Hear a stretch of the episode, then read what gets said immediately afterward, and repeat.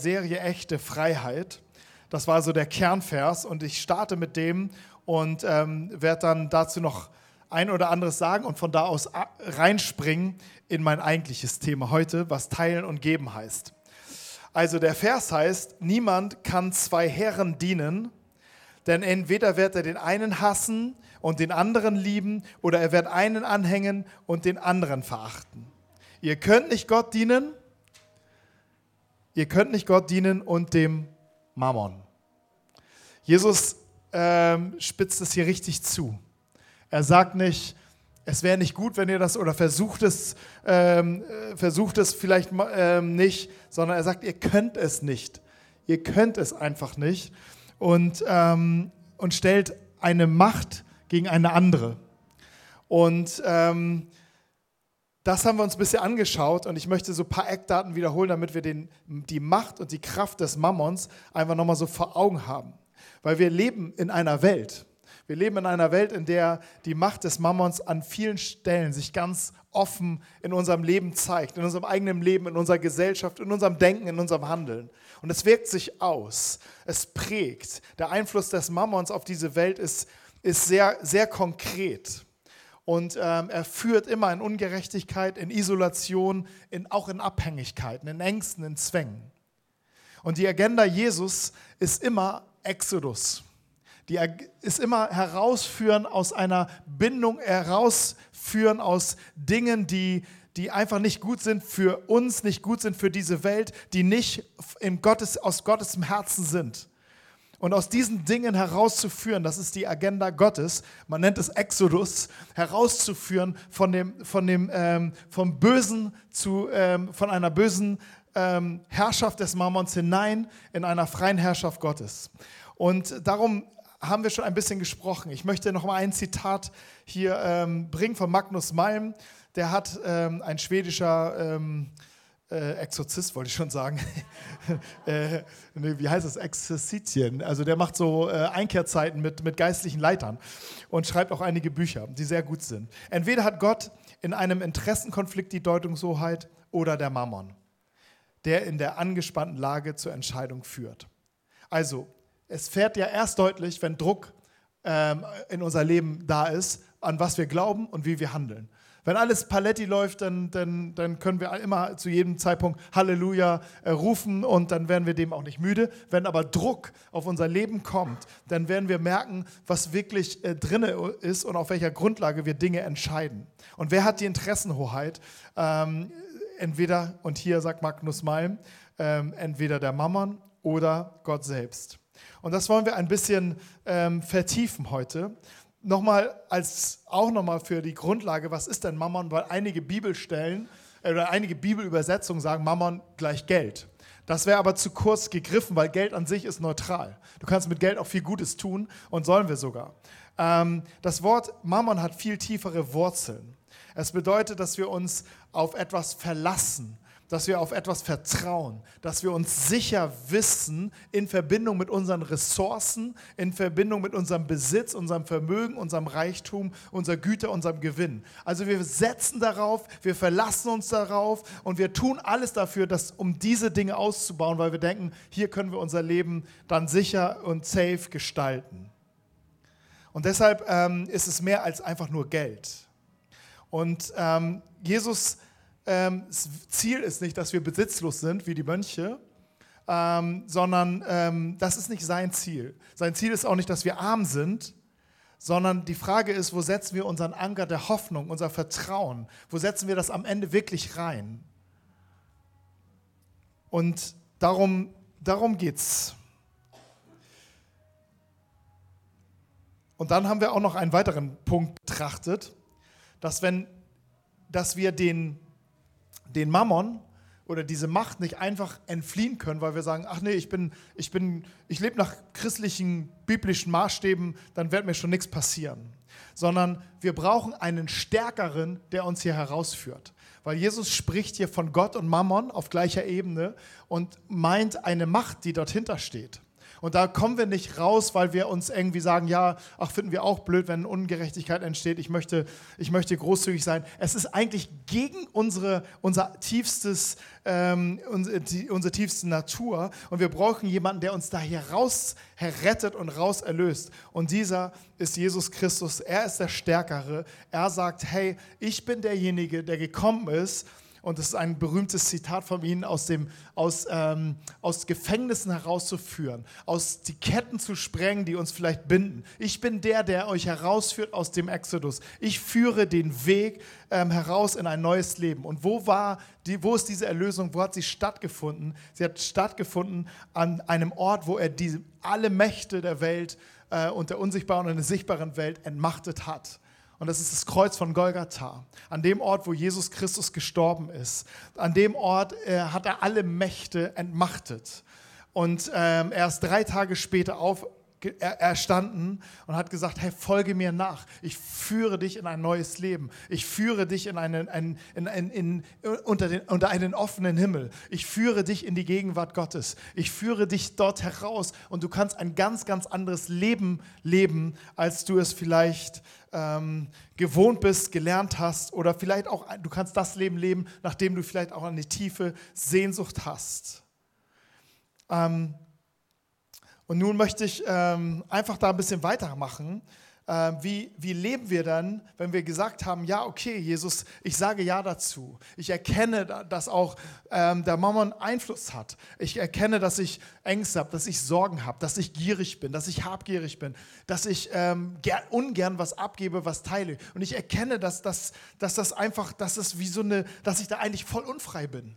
Und ich erkenne, Jesus, dass du mich frei machst und ich gehe auch diesen Weg. Aber wie leben wir denn nun in dieser Freiheit? Wie, wie bleiben wir in dieser Freiheit, die Jesus uns verheißt? Ähm, es gibt einen, Mönch, Pfarrer Mamerto Menapas, wahrscheinlich völlig falsch ausgesprochen, aus Argentinien. Der hat folgenden Satz gesagt: Wenn du stirbst, nimmst du nichts mit von dem, was du gehortet hast, aber alles, was du gegeben hast. Hier, hier deutet er schon ein, dass er uns in eine neue Lebens, dass es eine neue Lebensweise für uns gibt, wenn wir mit Jesus leben. Wenn du stirbst, nimmst du nichts mit von dem, was du gehortet hast. Kein Leichenwagen hat einen Anhänger. Ähm, Habe ich von Peter Peter. von Christines Mann. Aber alles, was du gegeben hast, das nimmst du mit. Das wird, das wird da sein. Alles, was du aus freien Stücken gegeben hast. Um in der Freiheit zu bleiben, die Jesus uns verheißt, lädt er uns ein, in eine neue Lebensweise zu kommen, in eine neue Denksweise zu kommen. Eine Lebensweise, die uns unter einem offenen Himmel hält und die den Mammon, die Macht des Mammons ähm, auf Abstand in uns hält. Diese Lebensweise ist die, ist die des Teils und Gebens. Und das äh, wollen wir uns an, an, ein bisschen anschauen. Okay, es geht schon gut ab. Ja. Komme ich noch durch oder müssen wir hier lauter drehen? Passt. Okay, alles klar. Ähm, also, das Erste, was mir eingefallen ist, wie wir äh, in dieser Lebensweise bleiben, ist, zuerst muss zuerst bleiben. Zuerst muss zuerst bleiben. Und zwar hat Jesus in, in seinem ganzen Mammon-Kontext auch Folgendes gesagt. Er sagt, Matthäus 6, Vers 33, trachtet zuerst nach dem Reich Gottes, nach seiner Gerechtigkeit und dies alles wird euch hinzugefügt werden. Dies alles ist, das, was Jesus vorher sagt, ist die Versorgung. Er wird euch versorgen. Er wird dir geben, was du brauchst. Er weiß, was du brauchst. Er sagt, hey, deine Haare auf dem Kopf, sie sind alle gezählt. Schaut euch die Vögel an, sie, die machen nichts, die arbeiten nicht und sind trotzdem versorgt. Die Blumen machen auch nichts, die wachsen einfach nur. Sie sind versorgt und sie sind schöner als alle Kleider der Welt. Das sagt Jesus vorher und sagt, hey, setz Jesus zuerst und das andere wird dir folgen. Das andere wird dir folgen. Es wird, er wird dir geben, was du brauchst. Er wird sich um dir kümmern.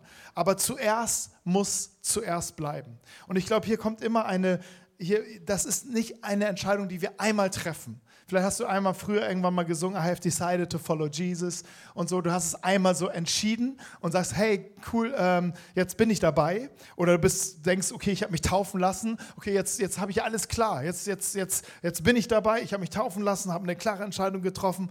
Ich glaube, dieses zuerst muss immer wieder jeden Tag zuerst entschieden werden. Und zwar jeden Tag. Es ist eine Entscheidung, die wir täglich treffen.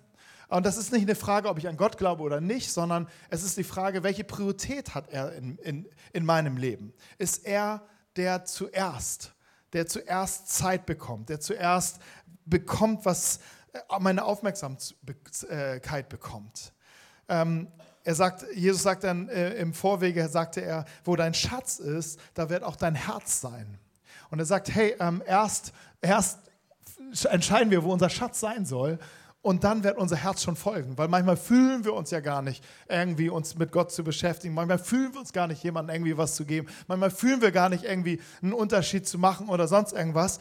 Und er sagt, er dreht es um und sagt, hey, das wird alles folgen, aber äh, platziere deinen Schatz dort, wo es wirklich, ähm, ja, wo keine Motte das zerfrisst, wo es wirklich auch in der Ewigkeit ankommt. Und zuerst muss zuerst bleiben. Und ähm, es geht Jesus hier nicht darum, um eine, eine wirtschaftliche Theorie oder dass du hier Multimillionär wärst oder, oder es geht auch nicht um einen biblischen Haushaltsplan. Es geht in dieser ganzen Lehre Jesus um ihn selbst. Es geht darum, dass wir mehr werden wie er und dass er in unser Herzen wirklich Raum hat und in unserem Herzen wohnt, unserem Herzen zu Hause ist. Er selbst ist hier unser, unser, ähm, unser Ziel. In diesem Geben, in dem Teil, in diesem Lebensstil ist Jesus unser Ziel, dass wir sehen wollen, dass Jesus in uns und aus uns heraus lebt, weil er wohnt in uns und er möchte auch aus uns heraus leben. Und da heißt es zum Beispiel in 2. Korinther 8, Vers 9, Ihr kennt ja die große Liebe und Gnade von Jesus Christus, unserem Herrn. Obwohl er reich war, wurde er um euretwillen arm, um euch durch seine Armut reich zu machen. Und da heißt es, ihr kennt ihn ja. Weil ihr ihn kennt, weil ihr kennt, wie er ist, nehmt ihn für euer Leben mit ihm zum Vorbild. Nicht als eine Segenskulisse im Hintergrund. Jesus macht dies. Jesus gibt mir hier einen Parkplatz auch. Gib mir heute in dem Schulterblatt einen Parkplatz, auch wenn alles abgesperrt ist. Jesus, du kannst große Wunder tun. Jesus, ich, ich proklamiere über die freien Plätze, dass mein Auto da stehen kann. Und ja, und, und später deine Gebetserhörung wird vielleicht ein, ein brennendes Fahrzeug sein. Aber ähm, hey, da, darum geht es nicht, dass er eine Segenskulisse in deinem Background ist, sondern es geht darum, dass du ähm, dich dass dein Leben sich orientiert an dem, wie Jesus selbst ist. Ihr kennt ja die große Liebe und die Gnade von Jesus Christus, unserem Herrn. Obwohl er reich war, wurde er eure Willen arm, um euch durch seine Armut reich zu machen. Er lebte nicht nur für sich, sondern er lebte auch und vor allen Dingen für, für die anderen, um sie groß zu machen, um sie reich zu machen in, in einer anderen Stelle, ähm, zwei paar Verse weiter, heißt es, durch euer großzügiges Geschenk, denn ähm, vom Kontext ist, diese Gemeinde in Korinth hat eine andere Gemeinde, die komplett abgebrannt war, pleite war, die nichts mehr hatten, ähm, haben sie unterstützt, haben eine Sammlung dort gemacht, haben gesagt, hey, ähm, wir wollen für ein Jahr lang für diese Gemeinde sammeln, damit die, die äh, Geschwister dort im Glauben, dass sie nicht äh, verhungern, sondern dass sie genug haben. Wir, wir, wir kümmern uns um sie. Und dann haben sie gesammelt und dann haben sie anscheinend ein großzügiges Geschenk gegeben. Durch euer großzügiges Geschenk werdet ihr also zur Verherrlichung Gottes beitragen, denn eure Großzügigkeit ihnen gegenüber beweist, dass ihr der Botschaft von Christus Jesus gehorcht. Und was hier, hier gemeint ist, ist, hey, ihr habt Jesus als Vorbild genommen und ihr, habt, ihr seid seinem Weg gegangen. Habt jetzt diese Gemeinde, habt diese Menschen, die in tiefer Armut äh, gerutscht sind, ihr habt ihnen geholfen und ähm, dank eurer Großzügigkeit, dank eures Gebens, habt einen riesen Unterschied gemacht. Aber am Ende beweist ihr damit, dass ihr mit Jesus unterwegs seid. Und ähm, ich glaube, das ist das Ziel in dem ganzen, äh, in diesem Lebensstil, den wir uns aneignen, nämlich nicht nur großzügig sein, sondern ihm ähnlicher zu werden. Ihm ähnlicher zu werden und diesem Weg da, da hier drin auch zu folgen. Und diese Lebensweise, ähm, ich denke mal, wir sollten sie tun, aber sie baut auf absolute Freiheit. Und das finde ich so krass, dass Jesus sich das hier leistet, dich und mich. Ich meine, ich weiß ja, wie ich bin. Dass er sich noch leistet, mich zu fragen, ob ich das will. Also, wenn ich Gott wäre und ich mich kennen würde, würde ich sagen, Alter, jetzt, ähm, du hast keine andere Wahl. Das machst du, solange deine Füße auf meinem Erdboden, auf meinen Erdenkreis umherwandern, da machst du das, was ich will. Aber so funktioniert Liebe nicht. Liebe funktioniert nur mit Freiheit. Nur, Liebe funktioniert nur aus Freiheit. Und ähm, es ist kein Kadavergehorsam, sondern es ist ein, ein, ein, ein Folgen aufgrund von, weil er mich zuerst geliebt hat. Und ähm, auch jetzt zu dieser Sammlungsgeschichte ähm, gibt es noch, das ist eine ganz lange, kannst du immer 2. Korinther 8 und 9, da, da geht es die ganze Zeit um diese Sammlungsgeschichte für diese eine Gemeinde. Und da sagte er in, an, äh, Paulus an der anderen Stelle, äh, da ihr so reich beschenkt seid, ihr habt so viel Glauben in eurer Gemeinde, gibt es so viele hervorragende Redner, so viel Erkenntnis, so viel Begeisterung und eine so große Treue uns gegenüber, möchte ich, dass ihr euch nun auch bei dieser Sammlung durch Großzügigkeit auszeichnet. Ich sage nicht, dass ihr es tun müsst, auch wenn die anderen Gemeinden eine große Begeisterung zeigen okay, kleiner Seitenwind, Wink, aber es ist aber eine Möglichkeit, eure Liebe unter Beweis zu stellen. Ich sage nicht, dass ihr es tun müsst. In, an anderen ähm, heißt es, hey, es ist ein freiwilliges Opfer, was wir geben, eine freiwillige Gabe, die wir geben. Es beruht auf Freiwilligkeit. Ich finde das so krass. Hey, weißt du, wer, wer sind wir denn, dass, dass wir irgendwie entscheiden können, wollen wir jetzt Gott dienen oder nicht dienen? Wollen wir das, wollen wir einen Unterschied machen? Nicht. Ich meine, Jesus weiß, wie viel Potenzial in deinem Leben ist, um diese Welt etwas zu verändern. Er weiß, wie viel, wie viel ähm, Gedankenkraft bei dir ist, wie viel Liebe in deinem Herzen ist, wie viel Begabung in deinem Herzen. Er weiß das alles, weil er dich geschaffen hat zu seinem Ebenbild. Und er sieht sich in dich und, und denkt, hey, wenn, wenn, wenn, wenn du das erfassen würdest und in diesem unterwegs sein würdest, hey, du würdest diese Welt berühren, du würdest, ähm, es würden Dinge sich verändern und Menschen würden eine faire Chance bekommen, ähm, mich selbst kennenzulernen. Sie würden einen offenen Himmel bekommen haben. Es würde mehr Gerechtigkeit in dieser Welt geschehen und so weiter. Er sieht das alles und dann fragt er uns, ob wir wollen. Das irgendwie äh, und, und kommt irgendwie anscheinend damit auch klar, dass, dass wir auch Nein sagen können. Aber es ist das Prinzip der Liebe. Es funktioniert am Ende nur, wenn wir aus innerer, innerer Liebe zu ihm sagen, ja, ich gehe diesen Weg. Vielleicht mit einem inneren Bild unterwegs. Aber hey, ich möchte dir das hineinsprechen, dass in dir etwas ist, was Gott sieht, wo er sagt, hey, wenn das, was ich dir gegeben habe, deine Ressourcen, deine, deine ähm, wenn, ich, wenn, wenn das auf die Straße kommt zum Segen für andere, hey, da wird, das wird eine, da, da wird es, da werden ganz andere Dinge noch möglich sein. Und hier versucht uns, glaube ich, ähm, Jesus auch hineinzuführen, zu verstehen, was bedeutet es, unter, unter seiner Herrschaft zu leben. Weil wir werden, er sagte, die Dinge, die ich getan habe, die ich getan habe, werdet auch ihr tun. Also das, das Leben, was ich gelebt habe hier auf Erden in diesen drei Jahren, das, was ich euch gezeigt habe, ihr werdet genau das in diese Welt bringen. Eine großartige Sache. Aber in dieser Freiheit, in dieser freiwilligen Entscheidung dazu, die, zu der Jesus uns einlädt, wählen wir auch, gehen wir auch ein bisschen auf dem Wasser. Wählen, wir haben keine, wir kriegen nicht den Scheck vorher. Ich habe mal mit, äh, ich weiß nicht, ob ihr den noch kennt, Pastor Bill Wilson. Er hat ähm, ein, eine riesige Kinderkirchenarbeit in, weltweit mittlerweile, früher in New York unter den Straßenkindern aufgebaut. Da kommen so 20.000 Kinder da in diesem Programm ähm, aus, den, aus den ganzen Brennpunkten. Und ich hatte mal, äh, ich, früher, als ich in, äh, noch die Kinderkirche in der Elim-Kirche geleitet hatte, hatte ich ihn öfters eingeladen. Ich glaube, der war vier, fünf Mal da und hat, und hat, uns auf Spur gebracht. Okay, er ist so ein bisschen so ein Hardliner-Typ. Aber ähm, ich habe ihn gefragt, so, äh, wie er so, betet er immer so vorher und dann, dann hört er auf Gott und dann macht er die Sachen? Oder wie, wie, macht, wie macht er das so? Ne? Ähm, weil da immer neue Projekte äh, entstehen. Und er sagte, nein, ich, ich bete die ganze Zeit und ich, ich, ich gehe in, ich geh in diese, ähm, ich gehe einfach in diese Sachen rein, die in, in eine Abhängigkeit von, von Gott, ähm, die, die, die einfach vor, vor meinen Füßen sind. Ich tue einfach das, was, was, äh, was da ist. Und dann entstehen diese Dinge. Ich muss da nicht ähm, immer Gott zu allem fragen. Ich, ich bleibe im Gebet, ich bleibe in der Verbindung zu ihm und sehe Dinge vor mir. Und ich weiß, es ist für mich eine, eine Aufgabe, zu, zu reagieren. Und ich dachte, ja, okay, diese, diese Abhängigkeit, ähm, in dieser Abhängigkeit zu unterwegs zu sein, ja, das, das äh, ist es, was, was, in dieser, was, wir, was ich in dieser Freiheit Jesus nachfüllen will, nachfolgen will. Ähm, wähle eine Abhängigkeit zu Gott, ein Vertrauen, dass er äh, mich hier leitet. Aber diese, diese Abhängigkeit von Gott ist getragen auf, auf drei Aussagen, die ich mit dir jetzt teilen noch möchte.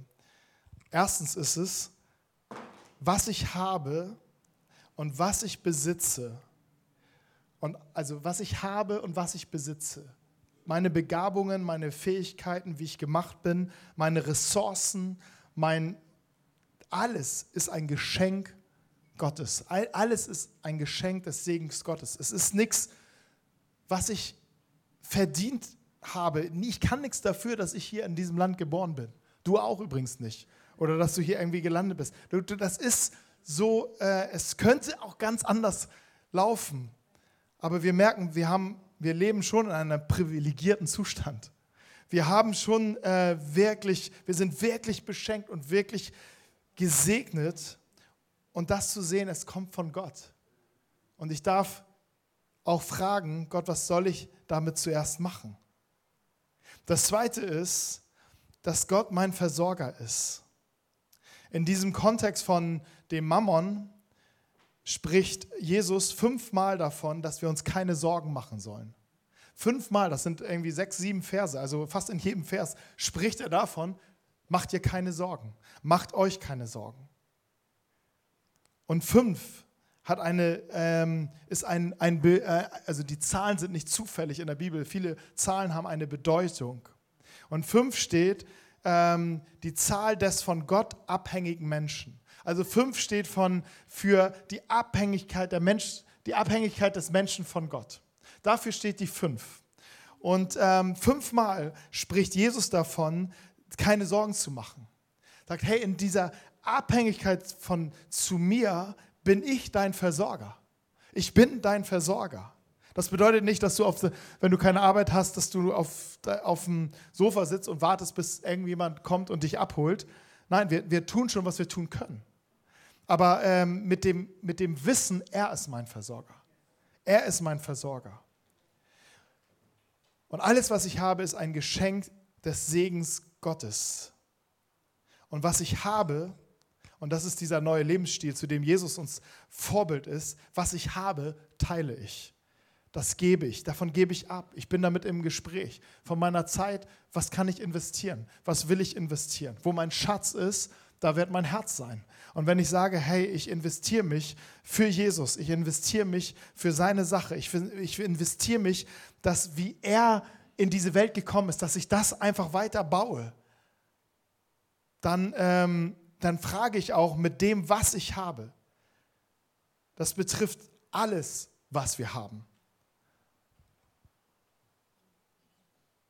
Ganz am Anfang der Bibel gibt es einen Mann, der heißt Abraham. Und Abraham ist ein Vorbild des Glaubens. Und er steht auch als Vorbild des Glaubens. Über viele Religionen sogar hinweg. Und Gott sprach zu ihm ein, ein, eine, eine, eine Verheißung. Ich werde dich segnen und du wirst ein Segen sein. Und das ist wie ein Naturgesetz. Ein Naturgesetz Gottes oder ein geistlich, ein Gottesgesetz. Ich segne dich und mit dem, was du hast, wirst du ein Segen sein. Teile es aus, gebe es raus. Und in dieser Freiheit zu bleiben, bedeutet auch immer wieder zu priorisieren, was mache ich mit meiner Zeit, was mache ich mit meinen Gaben, was mache ich. Das ist nicht einmal wie ein Dauerauftrag eingerichtet. Das ist jedes Mal eine Herzensgeschichte. Hey, vielleicht, ähm, ich weiß nicht, ich, zu mir hat mal ein, äh, den Pastor, den ich zufällig gestern wieder getroffen habe, als ich mich bekehrt habe, erstes Gespräch mit ihm, gibst du eigentlich den Zehnten? Ich so, was ist das? Äh, da war ich ganz frisch äh, im Glauben. Und er sagt, ja, äh, das ist so ein, so ein biblisches Prinzip. Ähm, du kannst ein, deinen zehnten Teil von dem, was du einnimmst, was du verdienst, äh, gibst du einfach Gott. Und ich habe das überhaupt nicht, ich dachte, ja, okay, hört sich sinnvoll an. Und ähm, habe das einfach seitdem gemacht haben Dauerauftrag eingerichtet und immer den Zehnten bezahlt. Aber ich habe festgestellt, hey, der, der, der Zehnte, das ist, ähm, ich habe dann irgendwann festgestellt, das ist ja schon lange gar nicht mehr der Zehnte. Der, der, muss immer wieder neu eingestellt werden, weil manchmal verdient man einfach mehr und dann ist der Zehnte auch mehr. Aber ist, mir geht es jetzt gar nicht um den Zehnten, mir geht es darum, das ist nicht einmal eingestellt mit einem Dauerauftrag und dann, äh, dann mache ich das oder ich habe jetzt einen Dienst und jetzt komme ich jeden vierten Sonntag und mache diese eine Sache und dann, dann kann ich einen Haken hintermachen. Sobald du irgendwo einen Haken hintermachst, bist du nicht mehr in diesem, ähm, in diesem Spirit von dem, was Jesus ist. Da sagt er, hey, ich habe mich, ähm, ich, ich, ich gebe mich da einfach hin. Das ist mein Lebensstil. Es ist mein Leben. Es ist mein, mein Zentrum in dieser, in dieser, ähm, in diese Welt, was hineinzugeben ähm, von mir. Und wir dürfen ihn hier folgen. Wir dürfen hier hinein investieren. Ähm, Ramito hat letzte Woche darüber gepredigt, dass wir es wie eine Saat ist, die wir in diese Welt hineinsehen. All das, was wir haben, wir sehen es hinein. All unsere Gespräche, wir sehen es hinein in, in, in das Leben von Menschen. Und es wird, etwas, es wird eine Auswirkung haben. Wir sehen sie aber nicht sofort.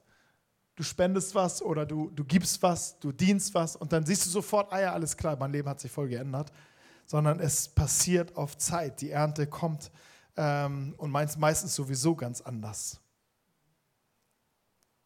Was könnte es genau sein? Ich habe so auf dem Herzen gehabt, nochmal mit euch zu teilen, weil ich meine, was bedeutet es, Kirche zu bauen? Was bedeutet es konkret, Kirche zu bauen? Was bedeutet sich konkret in, in das Leben von, von, von Menschen zu, zu investieren? Was bedeutet es konkret auch für uns hier als Doc 1 Kirche vor Ort? Ähm, und wir haben so für uns mal gesagt, hey, wir wollen einen Ort hier in der Schanze schaffen, an den Menschen einfach andocken können und von der Liebe, Gnade und Kraft Gottes überrascht werden. Und wir sind, wir sind, glaube ich, alle irgendwann mal von dieser Liebe Gottes überrascht worden, von der Gnade Gottes überrascht worden, von der Kraft Gottes überrascht worden. Zum Beispiel wie Habans, dessen, der eine Heilung erlebt hat in seinem Knie und in der Taufe, in der, weiß ich noch, von in der, die, wo die Schulter ähm, in der Taufe geheilt worden ist. Hey, das ist eine Überraschung Gottes. Und, ähm, und genau das ist etwas, was wir auf dem Herzen haben, warum wir hier eine Kirche bauen. Wir bauen es ja nicht nur, damit, wir, damit ihr mir zuhören könnt, sondern es geht ja darum, mit Menschen, die, die, die Gott uns aufs Herz legt, für Menschen, die vielleicht Gott überhaupt nicht kennen, die ganz vielleicht sogar weit weg von ihm sind, dass sie einen Ort finden, wo sie kommen können, so wie sie sind und einfach ähm, ähm, überrascht werden von dieser Liebe, Gnade und Kraft Gottes. Das ist unser Traum, das ist unser Wunsch. Und so, sehen wir, so, sehen, so sind wir angefangen, hier diese, auch eine Kirche hier vor Ort zu bauen, sonst hätten wir auch da bleiben können, wo wir waren. Ähm, uns ging es ja nicht schlecht, aber ähm, ey, wir haben Menschen auf dem Herzen, die noch gar nicht hier sind. Wir haben auch einen Stadtteil auf dem Herzen, ähm, der noch gar nicht nach uns fragt, oder? ja, sondern wir, ähm, aber genau hier, und wir haben gesagt, wir wollen genau hier starten. Warum hier? Ähm, weil hier Menschen sind, die enttäuscht sind die frustriert sind, die genervt sind vom Glauben, von Kirche, von Jesus. Die gar nicht sagen, ey, hab, wir haben keinen Bock äh, auf, auf dieses, diese Institution. Die irgendwie ähm, damit fertig sind. Und wir sagen, genau hier wollen wir diesen, diesen Ort schaffen, damit Menschen wieder, ähm, ja, vielleicht einen neuen Weg finden, vielleicht noch mal eine neue Chance bekommen oder eine neue Chance suchen. Weil ich glaube, dass das Herz Gottes ganz besonders für diese Menschen schlägt, dass er sie nicht abgeschlagen hat, sondern dass er, er jeden Einzelnen sieht, eine Sehnsucht hat nach Menschen, die noch gar nicht da sind. Und dass es sein Herz ist, zu sagen, komm so wie du bist. Hey, ich weiß, wir würden manchmal lieber noch sagen, ja, aber äh, der muss sich dann aber auch ändern. Äh, ja, aber das ist nicht, das ist das Evangelium, ruft was anderes. Und die Veränderung ist seine Sache. Und da sollte jeder bei sich bleiben, bei den Veränderungsthemen. Weil wir sehen den Splitter, äh, aber den Balken in unseren Augen selten. Ähm, und, und, und einen Ort zu schaffen, wo wir auch ein gemeinsames Leben entdecken, ein gemeinsames Leben, wo Jesus Christus im Zentrum ist, wo er Raum hat. Und ich glaube, das sind Orte, wo der Himmel die Erde berührt. Und ich glaube, dass es diese Orte immer noch gibt, aber sie müssen dort gebaut werden, wo Menschen vielleicht in ihrer Zerbrochenheit, vielleicht in ihrer Schwäche, vielleicht mit ihren Sünden, mit ihrer Schuld, aber wo sie zusammenkommen im Namen von Jesus, wo sie sagen, hey, wir, wir brauchen dich. Die innerlich festgefahren sind, die vielleicht keine Perspektive haben, aber dass sie überrascht werden von dieser Liebe Gottes und freigesetzt werden. Hey, das haben wir hier auf dem Herzen. Und wenn ich so sehe hier, wie ganz viele Künstler hier gleich auftreten werden, dann denke ich, hey, die, die Künstler, die Kunst, hey, was ist, wo, wo Jesus, was, ich glaube, in, in, in so viel Kunst steckt, steckt schon Jesus selbst drinne. Will er was sagen? Will er was andeuten? Weil ich glaube, Gott wirkt schon auch außerhalb der Kirchenmauern. Auch da, wo, wo, wo gar nicht von ihm die Rede ist. Und ich glaube, da sind in Künsten sind so viele Sehnsüchte von Menschen und wir denken so, oh, das ist so pervers oder so schräg oder so. Ja, oder wir haben, wir haben gar kein Interesse daran. Ist, ist okay. Aber ich glaube, da ist eine Sehnsucht hinter. Eine Sehnsucht, hey, was ist, was gibt es nach, nach der Echtheit? Hey, und wir wollen Menschen diese, diese Räume schaffen. Darum bauen wir hier Kirche. Aber wie bauen wir das? Das bauen nicht ich alleine, sondern das bauen wir zusammen, was wir gemeinsam beitragen, was wir gemeinsam hineinlegen, was wir gemeinsam hier, hier gestalten und, und, ähm, und gemeinsam hier tragen.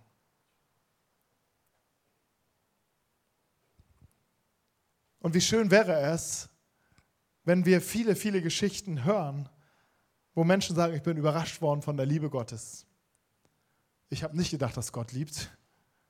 Ich bin überrascht worden von der Kraft Gottes. Ich dachte, ja, dass es ihm vielleicht gibt, aber dass er was kann. Ich bin überrascht worden von der Gnade Gottes. Ich habe es nicht verdient. Jesus hat, ist angetreten, dass einen, diesen Ort in diese Welt zu schaffen. Und dieser Ort findet immer da statt, wo er war und er findet da statt, wo wir sind in seinem Namen. Und er sagt, eins wird euch hindern, die Macht des Mammon, weil ihr könnt nicht beide dienen. Entweder oder. Und er möchte uns, glaube ich, hier herausholen. Aus der, und er der, macht auch deutlich, ich bin der Stärkere und ich kann euch rausholen. Und ich kann euch unter einen offenen Himmel führen. Ich kann euch frei machen von Gier, von Habsucht, von Neid, vom Vergleichen, von Unzufriedenheit. Ich kann euch herausholen von Korruption, von Unterdrückung, von Ich-Bezogenheit, die jede Gemeinschaft zerstört. Ich kann euch retten, herausretten. Und um in diese Freiheit zu bleiben, ich lade dich ein, sagt Jesus zu dir, ey, in eine meine Denkweise, in meine Lebensweise hineinzukommen. Denkst du, oh, das, der Schuh ist mir zu groß. Ja, aber du weg darfst wachsen. Stell dich aber schon mal rein. Ich führe dich in deine Lebensweise oder einem offenen Himmel. Und diese Lebensweise ist die des Teilens und des Gebens. Wenn du stirbst, sagte dieser weise Pfarrer, nimmst du nichts mit von dem, was du gehortet hast, aber alles, was du gegeben hast.